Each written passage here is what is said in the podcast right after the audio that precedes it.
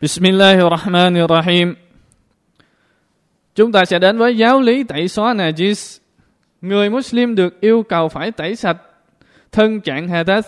Nếu muốn dừng lễ nguyện salat, tương tự họ cũng được yêu cầu phải làm vệ sinh thân thể, y phục nơi trốn khỏi những najis, tức là chất dơ bẩn.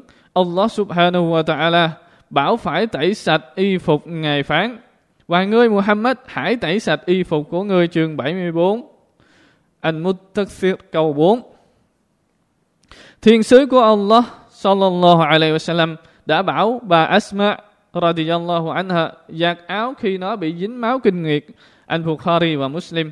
Đối với việc tẩy sạch thân thể thì có những hadith nói về cách rửa bằng nước hoặc lau chùi. Riêng cách tẩy sạch nơi chốn thì hadith do Anas bin Malik radiyallahu anhu thuật lại, trong đó nói rằng thiên sứ của Allah sallallahu alaihi wasallam đã gọi một thùng nước lên chỗ mà người đàn ông sa mạc đã tiểu, anh Bukhari và Muslim ghi lại.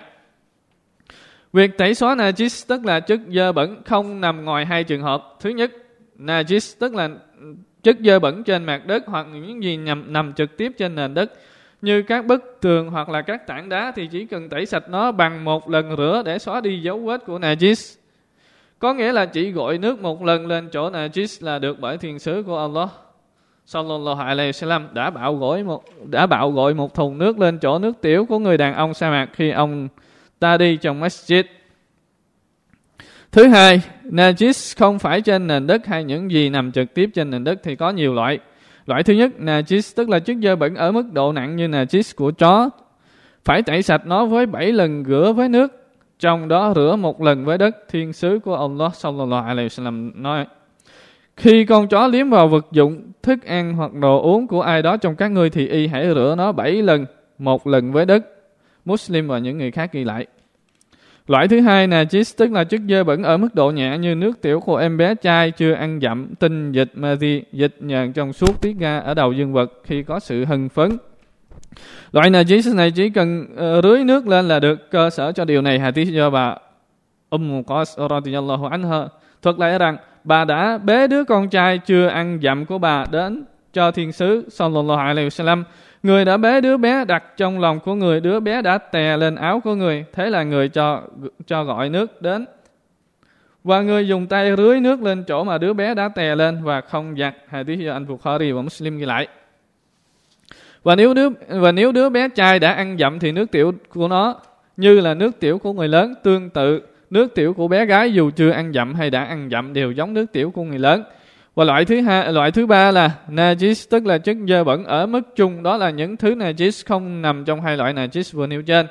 Các loại najis này là nước tiểu của nam giới và nữ giới, máu xuất ra ngoài cơ thể, vân vân. Cách tẩy rửa là giặt hoặc rửa cho đến khi cảm thấy nó đã sạch hết najis.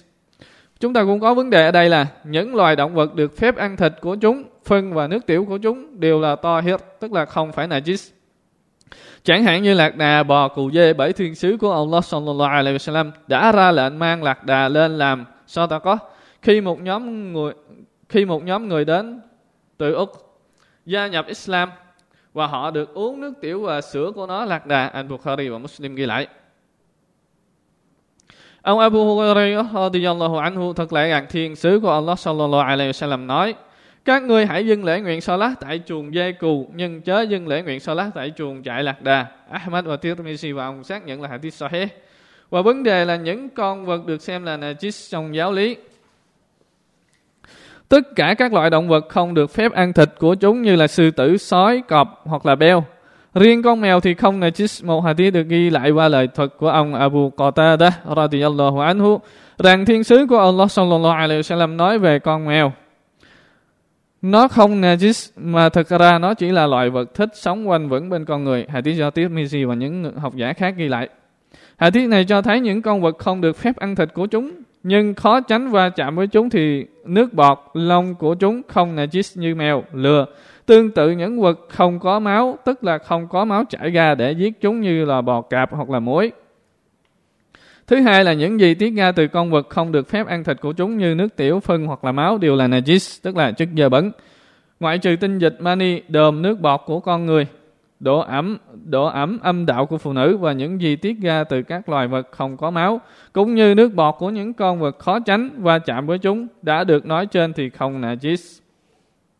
Thứ ba là tất cả xác chết đều najis, ngoại trừ xác chết của sinh vật biển, con người và các loại vật không có máu. Thứ tư, tất cả những phần bị đứt lìa ra khỏi cơ thể, ra khỏi con vật đều là najis, ngoại trừ lông, sừng, móng và những bộ phận đứt lìa khỏi cơ thể người. Và thứ năm là máu chảy ra khi giết con vật hoặc là chảy ra cơ thể con vật khi nó còn sống. Riêng máu của con người đều không najis, trừ máu xuất ra từ âm đạo. Cảm ơn các bạn.